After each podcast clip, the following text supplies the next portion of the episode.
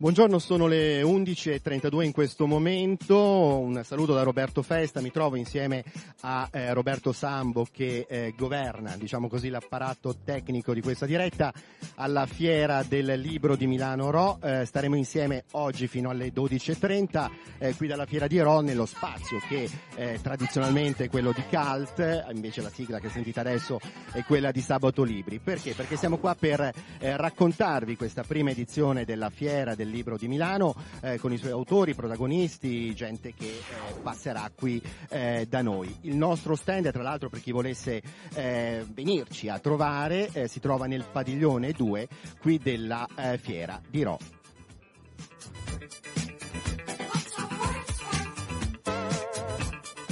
Allora, lo ricordo, questa è la prima edizione della Fiera del Libro di eh, Milano, Milano Rho, eh, che arriva eh, anche, diciamo, dopo eh, diverse polemiche, soprattutto la, fru- la frattura all'interno del mondo editoriale italiano, all'interno della stessa Associazione Italiana Editori con il Salone del eh, Libro di eh, Torino. Sono arrivati qui comunque tanti editori, cinquecentocinquantadue editori, più di duemila eh, eventi, ospiti, insomma ne ospiteremo ovviamente qui da noi alcuni.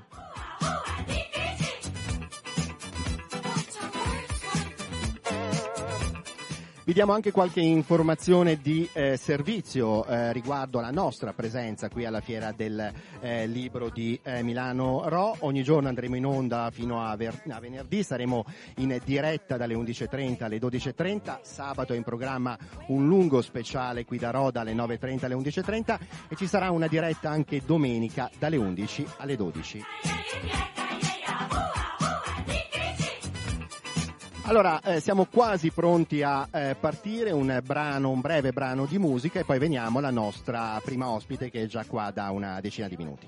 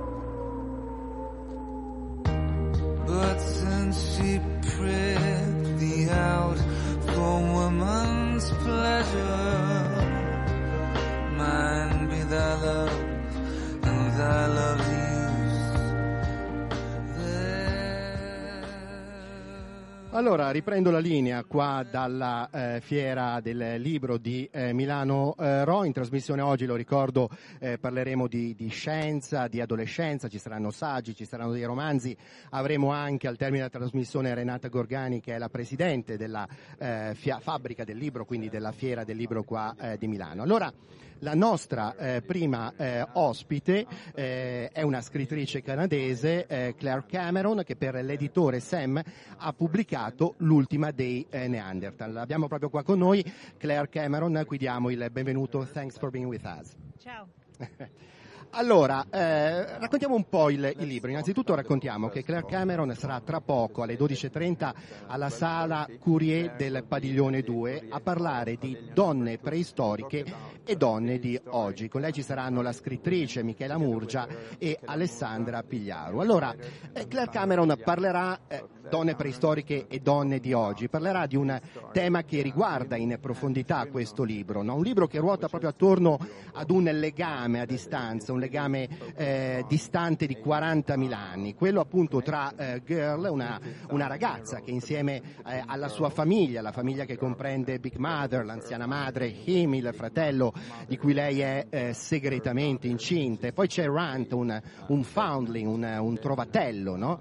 Eh, è un gruppo, l'ultimo, uno dei pochi eh, gruppi familiari ancora esistenti di Neanderthal, che eh, si trova a vagare in una terra eh, preda delle glaciazioni, un ambiente esterno estremamente sfavorevole ed estremamente ostile. Questo gruppo deve arrivare al meeting place, al meeting point, dove eh, appunto dovranno trovare un'altra eh, famiglia. La trama ovviamente prosegue, il gruppo si disperde, Girl si troverà a prendersi cura di Runt e poi a partorire in condizioni estreme. Quella storia, una storia appunto di quarantamila anni fa, è intrecciata invece ad una storia di oggi, che è quella di un'archeologa, Rosamund Gale, che vuole portare a termine uno scavo prima di far nascere anche lei il suo bambino, e quindi è una storia che attraversa i millenni. Allora, la prima domanda che eh, faccio, che facciamo a Claire Cameron è proprio questa, cioè come ha concepito questo suo libro, come è nata l'idea, quali sono anche soprattutto i nuovi studi, le nuove evidenze scientifiche su cui questo libro libro si eh, fonda. Um, in two thousand ten, the Neanderthal genome was mapped, uh, and they discovered that people of European and Asian descent have Neanderthal genome or D N A inside them. Um, and I did a test. I have two point five percent Neanderthal. And that was the first, I'd always been interested in Neanderthals, but that got me really interested.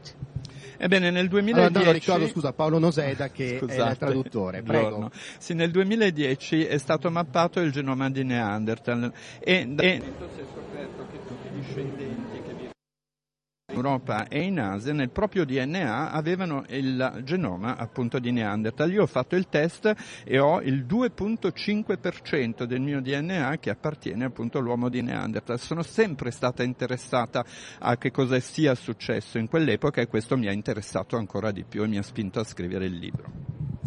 Uh, Claire, um, in your book, you know, there are two women uh, separated by, you know, forty thousand uh, years, and you know there are two women um, who have to confront, you know, the struggles uh, of maternity um, and the taboos that are, you know, are um, uh, specific to the experience of being a woman. Uh, so my question is, uh, how this particular uh, theme, maternity, was uh, important in the process of your uh, writing, of, of, of the writing of your book. I have to translate. Mm, eh, le ho chiesto, appunto, ci sono due donne separate da quarantamila anni e eh, devono affrontare il tabù eh, legato alla maternità, al fatto di essere donna. Allora, quanto questo tema specifico, la maternità, è stato importante nel, nella scrittura del libro? When I gave birth to my second son, there was a moment when the umbilical cord was wrapped around his neck twice, and um, his heart rate started dropping. It was very scary, and I could have panicked, um, but I had this moment where I felt connected through my biology to every woman who's gone through that difficulty before me. And I, uh, after the fact, realized that our bodies haven't changed very much in forty thousand years. And that's one thing that's so similar. And we've been giving birth to babies in, in much the same ways. Um, and so that became the sort of point that I could work around to link the two stories. Eh beh, quando io appunto ho avuto il mio secondo figlio c'è stato un momento nel corso del parto dove, nel parto dove c'è stato davvero un problema, perché il bimbo era nato con il cordone ombelicale eh, praticamente arrotolato due volte intorno al suo piccolo collo, e quindi questo gli provocava dei problemi di respirazione. Ovviamente è stato un momento dove avrei potuto cadere nel panico, ed era un momento di fatto molto serio. In quel momento però io mi sono davvero resa conto che dal punto di vista biologico tutte noi donne abbiamo questa grande cosa in comune da quarantamila anni a questa parte, e anche di più, nel senso che questa parte di funzionalità del nostro corpo davvero è cambiata poco e abbiamo ancora molte similitudini. Quindi questa cosa che mi ha spinto eh, di considerare le, le analogie che ci sono tra una nascita contemporanea e una nascita di quarantamila anni fa sono state un po' il punto di partenza per scrivere questo libro. Allora lo dico direttamente in italiano, così Paolo ehm, traduce. Allora, eh, una delle cose più eh, sorprendenti, almeno per me, no, in questo eh, libro, che è un libro veramente di straordinaria proprio maestria di costruzione, è eh, l'abilità di ehm, unire, di rendere i fatti, di trasformare i fatti in fiction, e quindi di dare, come dire, vita, di dare suspense, di dare anche un, ca- un proprio un tipo di eh, qualità eh, da thrilling, da thriller, a eh, certe questioni proprio del dibattito eh, scientifico. Allora eh, chiedo a Claire eh, Cameron eh, quanto è stato importante la fase della, come dire, dell'informazione scientifica per trasformare poi l'informazione scientifica in letteratura, in fiction. I studied hard in order to write this book for about five years. Um, There's a line in the book that says uh it's the things that don't fast fossilize that matter the most. So I sort of think like of the science as the bedrock of the book, and then I had to know exactly where to start filling in with my own emotional life to make this story make sense. Um So it's very much rooted in the science, but I think the things that matter came with from things like my outdoor experience and, and experience of birth, as I described before. Eh beh, devo dire che ho studiato, studiato moltissimo per scrivere questo libro, ho studiato anni, e proprio nel libro c'è una battuta che definisce la fatica che io ho fatto, eh, che è questa, lo faccio dire a uno dei miei personaggi: non sono le cose che vengono in superficie le più importanti, le cose più importanti sono quelle che stanno sotto la superficie. Quindi diciamo che la scienza per me è stata un po' lo zoccolo duro, eh, poi mischiato con le mie emozioni per dare senso all'intera trama e all'intera storia. Diciamo quindi che l'informazione scientifica, lo studio scientifico è stata la radice, che poi ovviamente io ho mischiato con le mie esperienze, perché per un periodo ho lavorato eh, facendo attività all'aria aperta e poi con il resto della mia attività di scrittrice. Eh, allora, ho una questione proprio legata alla, alla, all'aria aperta e alla, e alla wilderness, alla, alla, alla, alla natura. Allora, mi sono tirato giù una frase di una scrittrice eh, canadese famosa, Margaret Atwood, eh, che eh, scriveva che eh, i Canadian writers as a whole do not trust nature. Eh, Gli scrittori canadesi non si fidano della eh, natura. Allora, eh, Claire ha già scritto un libro, eh, The Bear, eh, che proprio aveva a che fare, no, con... Eh, come dire, con l'indifferenza anche pericolosa della wilderness, della, della natura, della, della, dell'aria aperta eh, canadese. Allora, perché questa questione è così importante per lei? Living in Canada um, and spending a lot of time in the mountains, um, I've felt the the threat, and at the same time, I think that puts you in your place. It makes you feel uh, like you don't matter, and I find that actually quite freeing, um, because you can you you have a choice in how you're going to act and what you're going to do, and um, I've seen quite a few bears, for example, in, in the wilderness. It shapes you. It becomes something you'll, you'll never have to experience, that kind of wild up, up close. Beh, devo dire, io vivo in campo. E molto spesso uh, gli... montagne, sui monti, e quindi vedendo proprio la natura del primo acchito io mi sono resa conto di quelle che sono le mine. Min- e soprattutto quando ti ritrovi te- una natura così grande, così immensa, è come se la natura stessa ti rimettesse al tuo posto e ti facesse pensare che dopo tutto non sei l'ombelico del mondo, non sei la cosa più importante. E eh, ovviamente poi ognuno di noi può scegliere che cosa fare o che cosa non fare per salvare la natura, quando scopre che la natura sia così importante. E io mi sono detta, proprio dopo aver osservato la vita degli uomini dentro la natura, che tutte queste esperienze sono delle esperienze formative, quindi la nostra vita eh, nel, nei boschi, eh, nel, nelle zone selvagge eh, è una vita che ci porta a imparare. Allora, ho un'ultima eh, domanda per eh, Claire ehm, Cameron. Allora, adesso parlavamo proprio della, della, della, della natura, della wilderness, del, del fatto di stare eh, all'aperto. Qui c'è questo tema e c'è anche, come dire, il tema della, eh, del tempo, no? Allora, voglio chiedere a, a, a Claire, questa questione... Eh, tempo e eh, natura. In questo libro, eh, diciamo, il libro sembra implicare che questi due elementi sono il modo per realizzare il nostro posto nel mondo e quanto precario anche in qualche modo è il nostro posto in questo mondo. It, it is, I think. Um... One of the things I learned while writing this book is that Neanderthals had a very stable culture, um, but they lived for two hundred thousand years at least, longer than we have in our current form. Um, and, you know, we've been in our, as we are now, for maybe forty or seventy thousand years.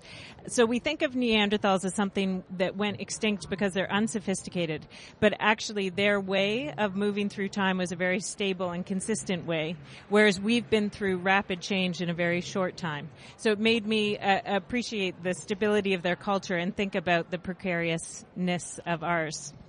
Beh sì, in effetti noi siamo un po' precari. C'è una cosa importante che io eh, mi, ho realizzato studiando l'uomo di Neanderthal, ed è la stabilità non solo culturale ma etnica anche di questo gruppo.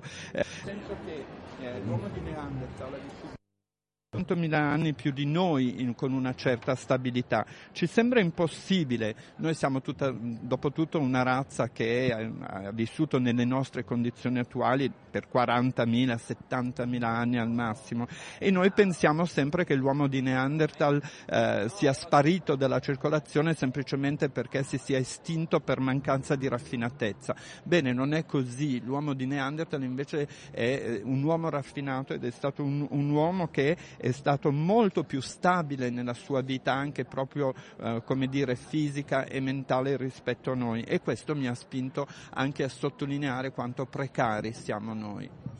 Allora, eh, ringrazio Claire Cameron, ricordo L'ultima dei Neanderthal, un romanzo, un romanzo eh, Sam, sono, vi dico il numero di pagine, duecentottantasette pagine per diciotto euro, è eh, eh, davvero diciamo un, un romanzo magistralmente eh, costruito. Grazie ancora a Claire Cameron.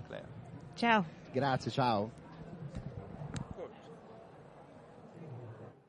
All right, but I made it here with love. I made it here with love, love. Said I've been up and down and I've been through it all. Took a while to know my heart. Oh, yes it did, yeah. Before a love like this you go through the fire and valley lows. But if you just hold on, please hold on, this love is strong, it'll save you. Oh, please hold on, it'll save you, save you.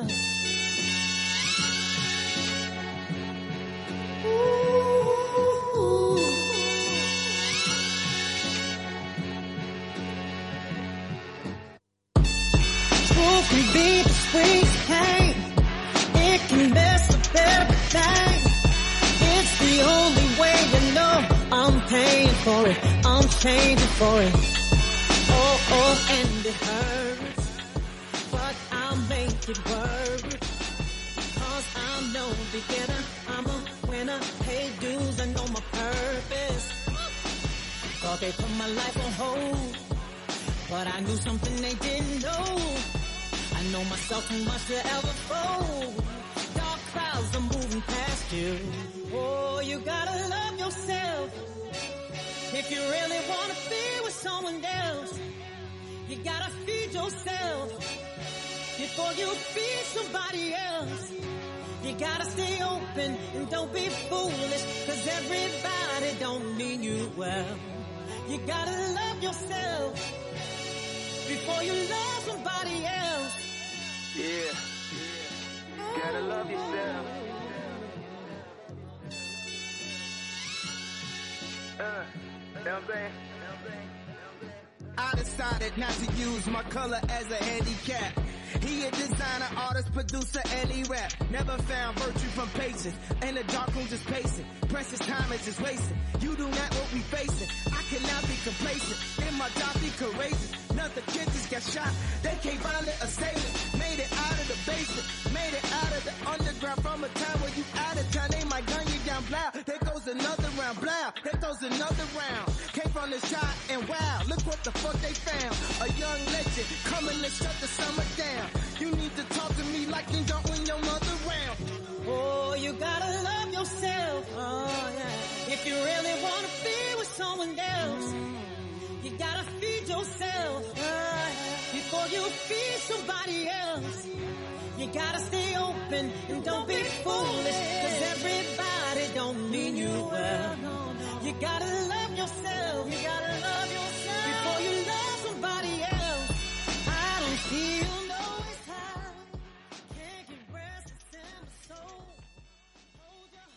Veniamo ad un eh, incontro che ci sarà oggi alle eh, diciassette e trenta, sempre lo ricordiamo, ricordiamo in eh, diretta dalla eh, Fiera del Libro di eh, Rho. Eh, si tratta di eh, Scienza Quo Vadis, tra passione intellettuale e mercato. Ci saranno Capranica Fiorello che eh, insieme a Edoardo Boni ha scritto Noi che abbiamo l'amore libero per Longanesi, e poi ci sarà Gianfranco che per l'editore Il Mulino ha pubblicato Scienza Quo Vadis, tra attuale e eh, mercato eh, e mercato. Gianfranco Pacchioni è il nostro ospite al telefono. Buongiorno. Mi sei? Ecco, sì, buongiorno. Allora, eh, lo ricordo, Gianfranco Pacchioni è prorettore all'Università di Milano Bicocca, che è stato direttore del Dipartimento di Scienze dei Materiali, pubblicato tra le altre cose per eh, di Quanto è piccolo il mondo. Allora, professor Pacchioni, uno dei temi del eh, suo libro, il tema forte, diciamo così, no, da cui inizia, è come è cambiato nell'ultimo decennio, ventennio, diciamo così, il merito dello eh, scienziato. Eh, c'è un evento crimine in tutto questo che lei racconta, ed è l'avvento della rete. Perché?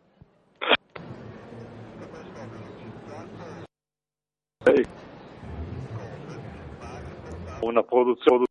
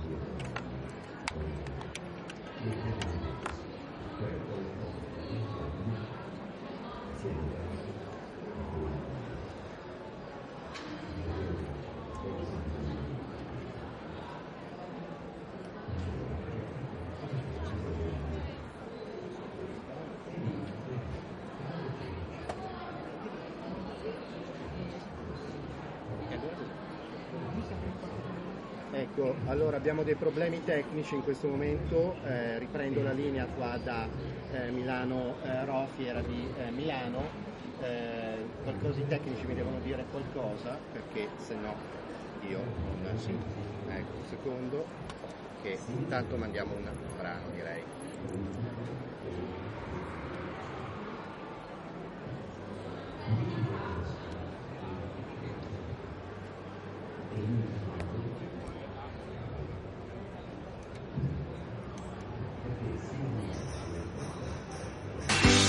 Well, we're living here in Allentown, and they're closing all the factories down. Out in Bethlehem, filling time, filling our horns, standing in line. Well, our fathers fought the Second World War, so weekends on the Jersey Shore, then our mothers with the soul.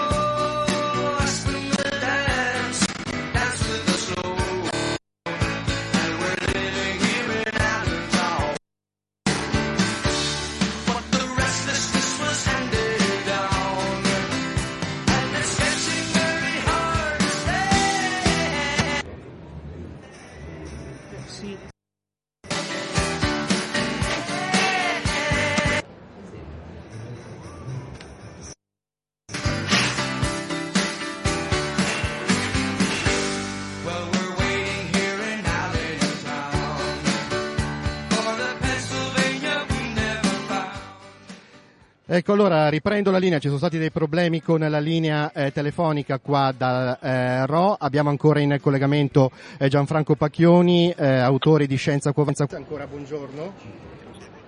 Eh.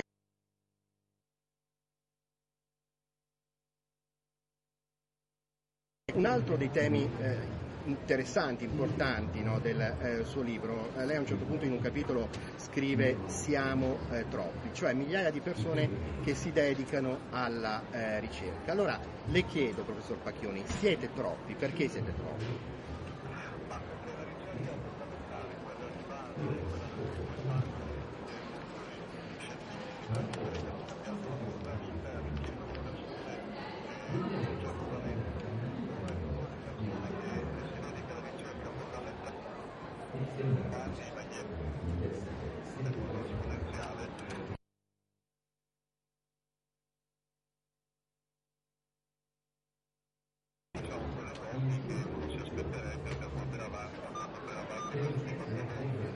Ecco, senta, eh, allora lo ricordiamo, tanto il suo libro è, è estremamente interessante, io me lo sono letto eh, poi in una giornata, proprio perché eh, come dire, mischia eh, riflessione eh, scientifica a eh, una serie anche proprio di esempi, di racconti, di ricordi, Berlino, eh, gli Stati Uniti, eh, Monaco di Baviera, della sua vita di ehm, ehm, ricercatore.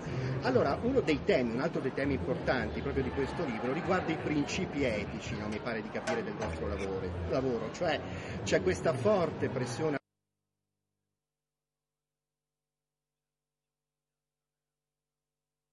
proprio di uno studioso cinese che pubblicò un articolo su una rivista scientifica anche eh, di una certa importanza sull'interazione, mi pare di ricordare, tra ossido di magnesio e monossido di carbonio, adesso vado eh, a ricordo. Ecco, allora, eh, ecco, allora è pericolosa questa pressione poi per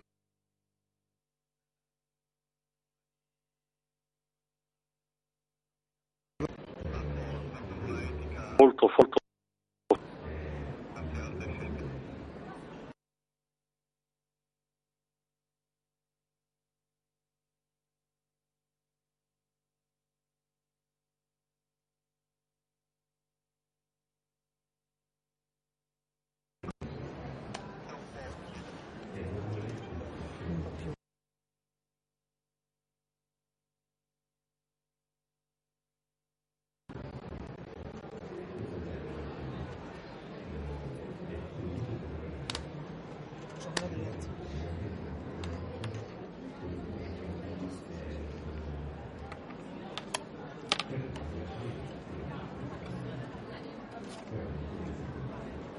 cosa succede a Radio Popolare?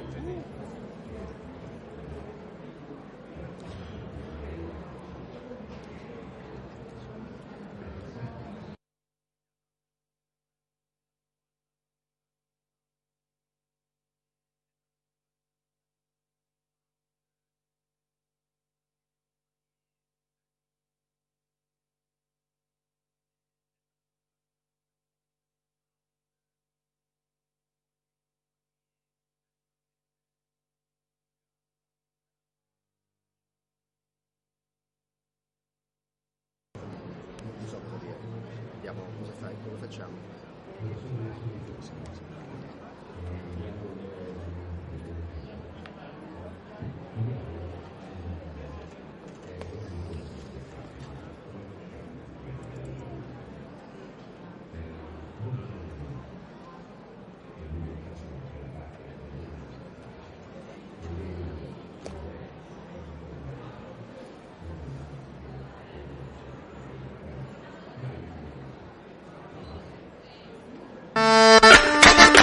State ascoltando Radio Popolare.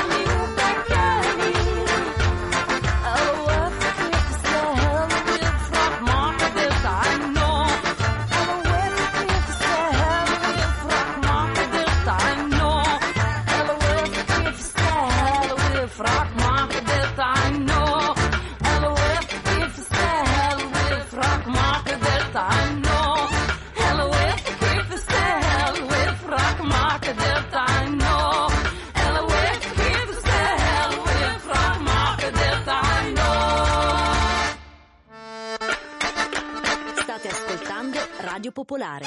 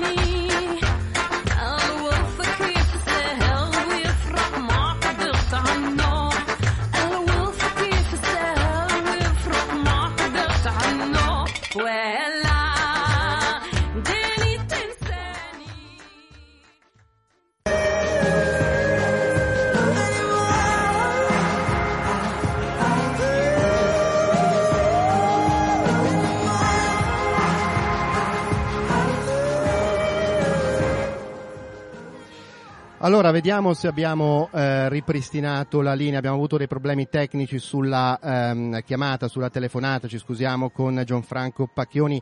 Cercheremo di eh, recuperare eh, la ehm, cosa, l'intervista con lui, perché è davvero un bel libro. Vi ridò comunque i eh, riferimenti. Eh, Gianfranco Pacchioni, Scienza Quo Vadis, tra passione intellettuale e mercato. È un libro eh, del eh, Mulino, sono eh, undici eh, euro. Quindi davvero ehm, da eh, un, un libro interessante, tra l'altro lo ricordo fa parte di una collana, questo Farsi un'idea, eh, che quest'anno compie vent'anni. Eh, allora, adesso eh, speriamo che eh, la linea sia stata eh, ripristinata e diamo il benvenuto qua allo stand di Radio Popolare e Popolare Network a Francesca Scotti. Buongiorno Francesca. Buongiorno a te, buongiorno a voi. Allora, Francesca Scotti sarà oggi alle diciassette e trenta alla Sala Georgia, mi pare, esatto, che si chiami, qui ce ne sì. sono diverse, molto grande, poi diamo anche, facciamo una descrizione del eh, posto, la Sala Georgia del Padiglione quattro, per un incontro che ha il titolo Digiunare Divorare. Con lei ci saranno eh, Gabriella Grasso e Atos Zontini, che è autore di Orfanzia.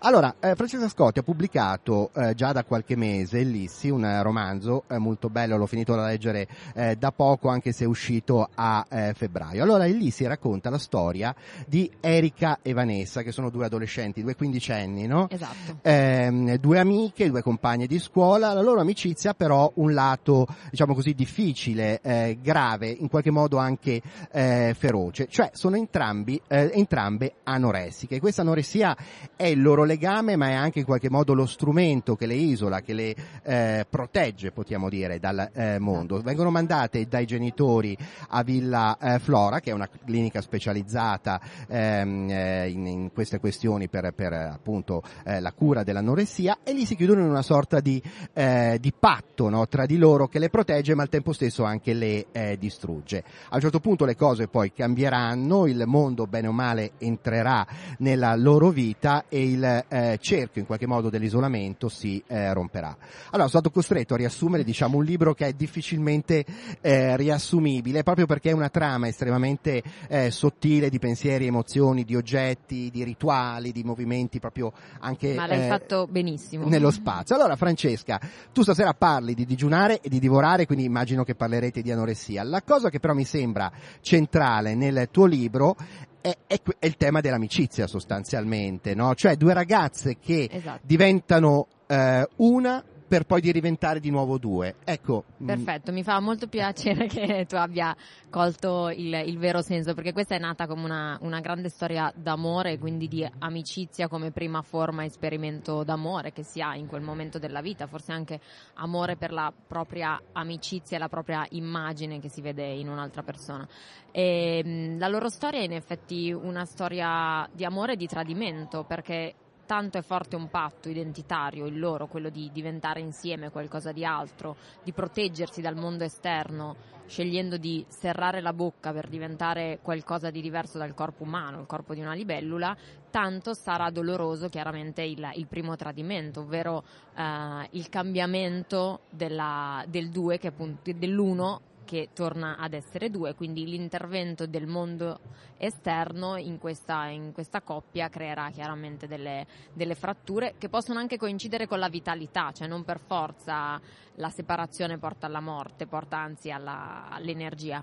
E nello specifico sì, oggi parleremo, mh, sono, sono due libri, Elissi e Orfanzia, sono uh, due libri dello stesso editore che affrontano il tema della del cibo in, in maniera insomma particolare. Orfanzia è la storia di, di, un, di un bambino che teme di, essere, di, di ingrassare, perché teme che nel momento in cui sarà bello grasso i suoi genitori se lo mangeranno, eh, e quindi eh, affronteremo appunto il, eh, e deciderà chiaramente di non mangiare perché ha questa grande paura, quindi una, entrambi raccontano una paura del mondo fuori ed una risposta di chiusura, di arretrare, cioè invece che eh, selvaggiamente, energicamente combattere questo mondo, ci si chiude. Ecco, allora Francesca Scotti, a me leggendo il tuo libro mi è venuto in mente un altro libro eh, molto bello, eh, recente, per Adelphi, no? La vegetariana, eh, di Han Kang, no?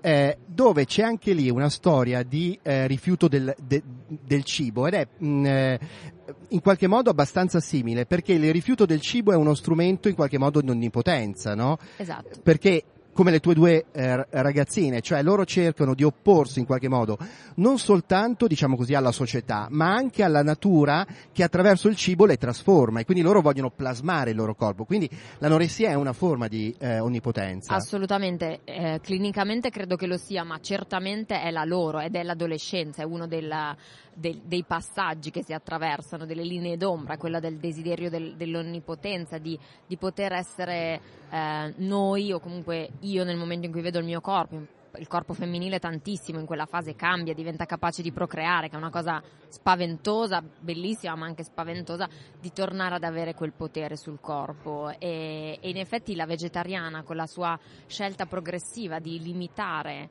eh, quello che ingerisce, la natura di quello che ingerisce, a tal punto da diventare essa stessa natura, Eh, l'ho, l'ho trovata per me molto rassicurante come, come scelta, nel senso che una scelta narrativa che anch'io in, in parti diverse chiaramente avevo, avevo appunto sentito come la risposta delle mie due protagoniste di volere un corpo altro, il corpo di un animale, di un insetto, che è quello di una libellula, che ha tutte delle caratteristiche di leggerezza, bellezza eccetera, ma anche quelle di ferocia e autonomia totale, quindi un'onnipotenza a tutti gli effetti.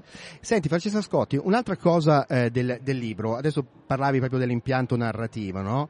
Ed è lo stile, ehm, che è uno stile estremamente, come dire, trasparente, ehm, come, che non ha, che non, cerca di non drammatizzare, nonostante ovviamente il tema sia particolarmente eh, drammatico.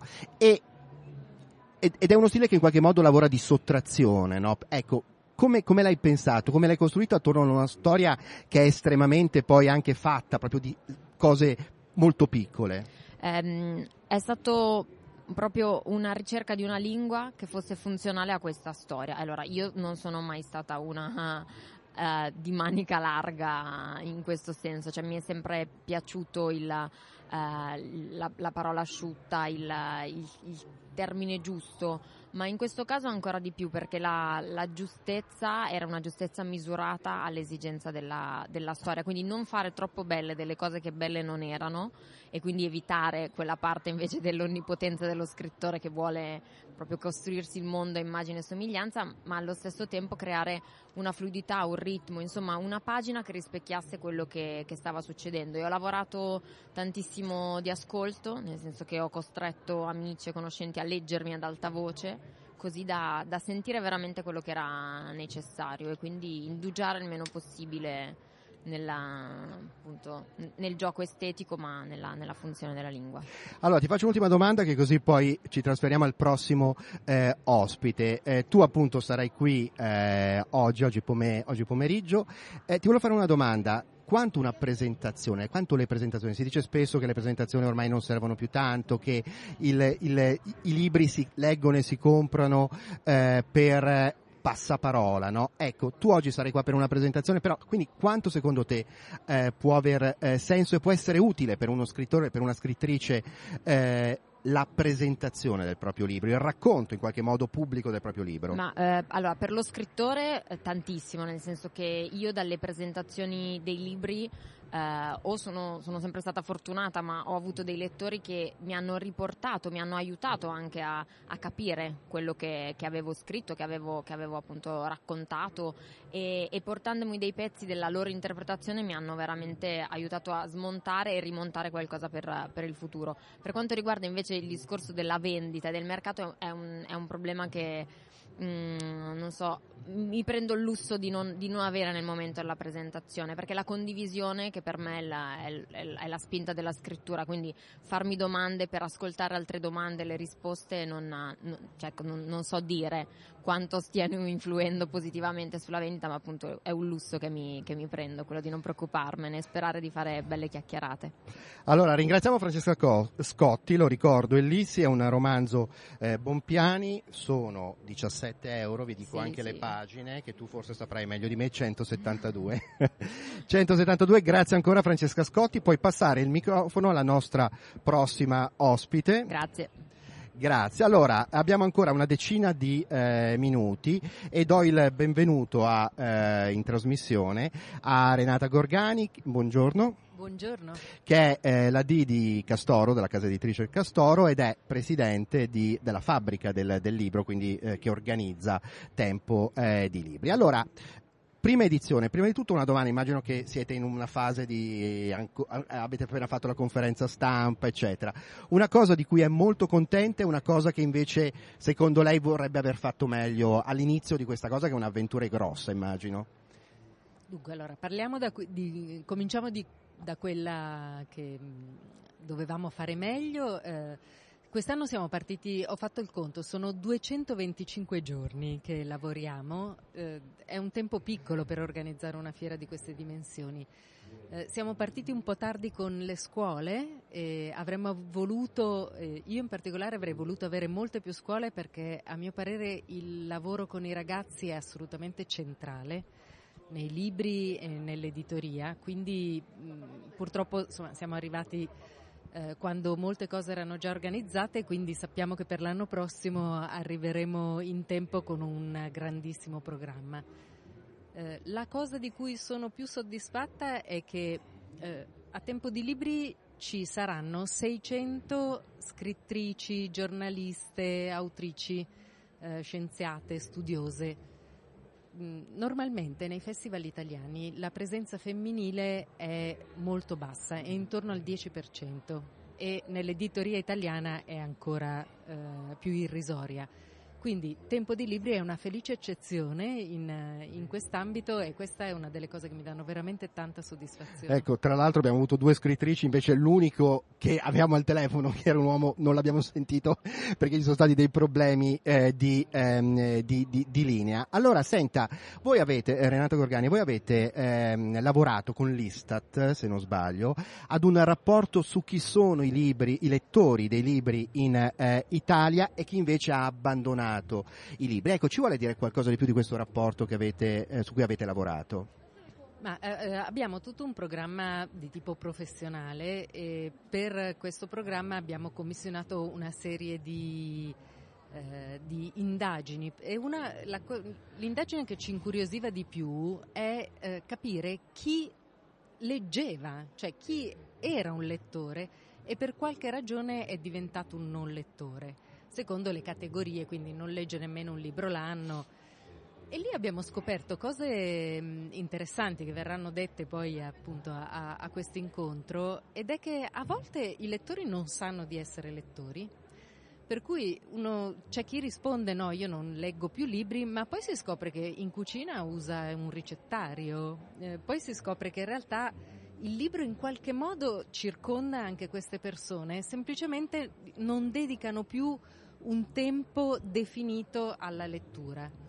Quindi la lettura sta diventando qualcosa di molto mobile, perché poi magari leggono invece i siti, leggono il telefono tutto il giorno e, ed è lì che probabilmente va ripreso un po' il bandolo della matassa. La lettura richiede tempo, richiede un tempo, è la ragione per cui abbiamo chiamato Tempo di Libri.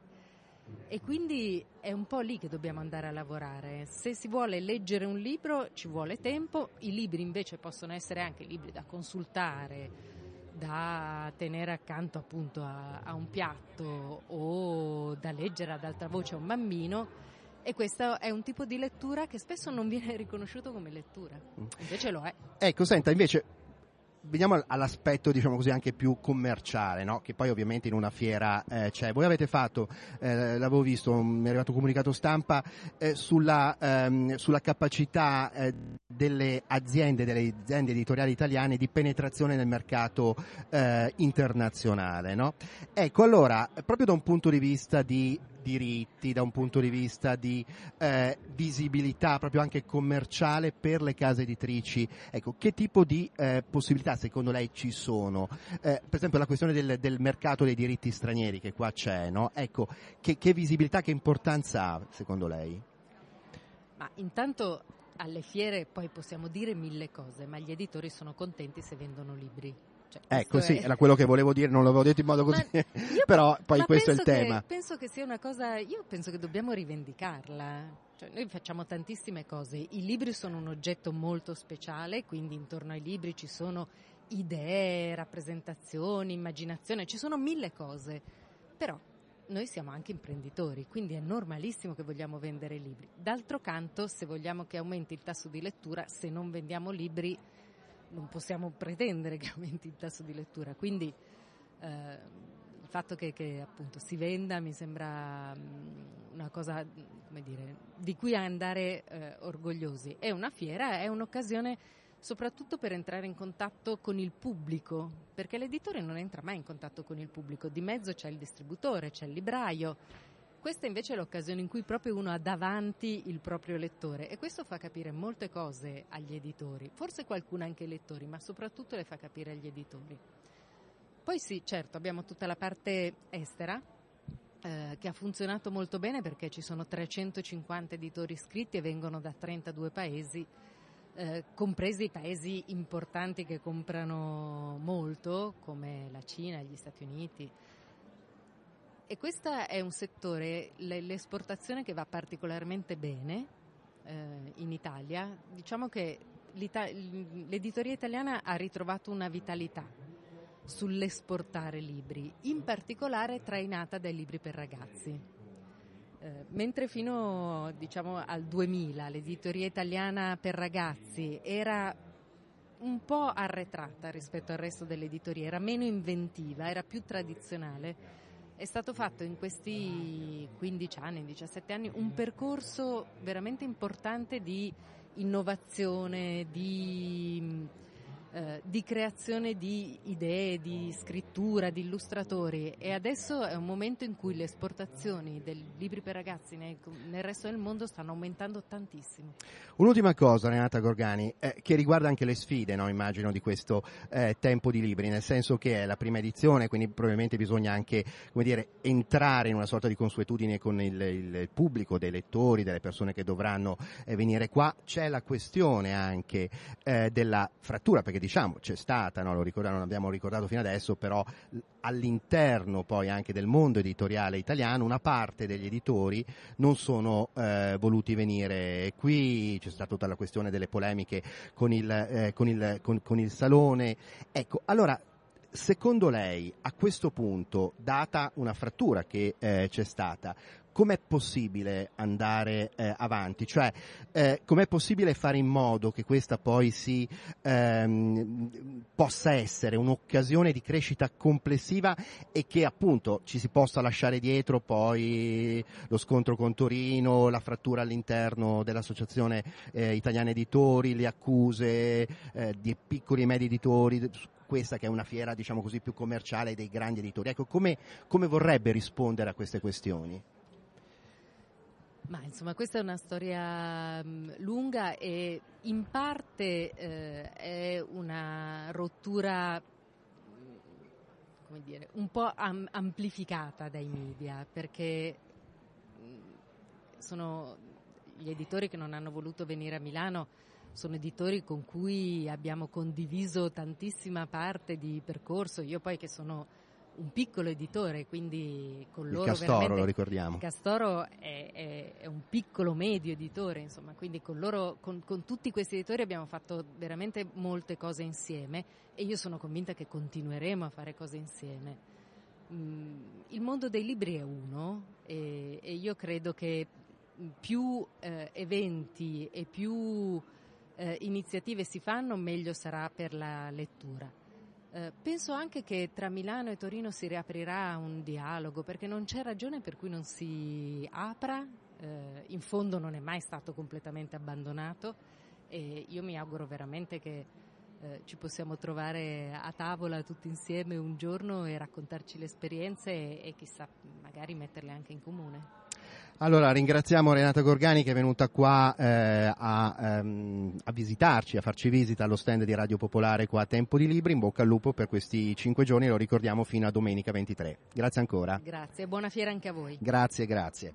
Allora, ehm, ci mancano cinquantotto secondi, mi scuso ancora eh, soprattutto con l'ospite che avevamo in, in collegamento telefonico, però purtroppo il collegamento telefonico eh, ci è venuto male, eh, speriamo domani vada eh, Eh, meglio. Per il momento un saluto da Roberto Festa, ringrazio eh, Roberto Sambo che si è fatto carico del momento di nervosismo che abbiamo passato, e vi diamo appuntamento poi negli spazi oggi pomeriggio con il eh, notiziario, e poi domani ancora, lo ricordo, undici e trenta dodici e trenta, e poi ci sarà una diretta sabato di due ore dalle nove e trenta alle undici e trenta. Ancora un saluto da Roberto Festa, ciao.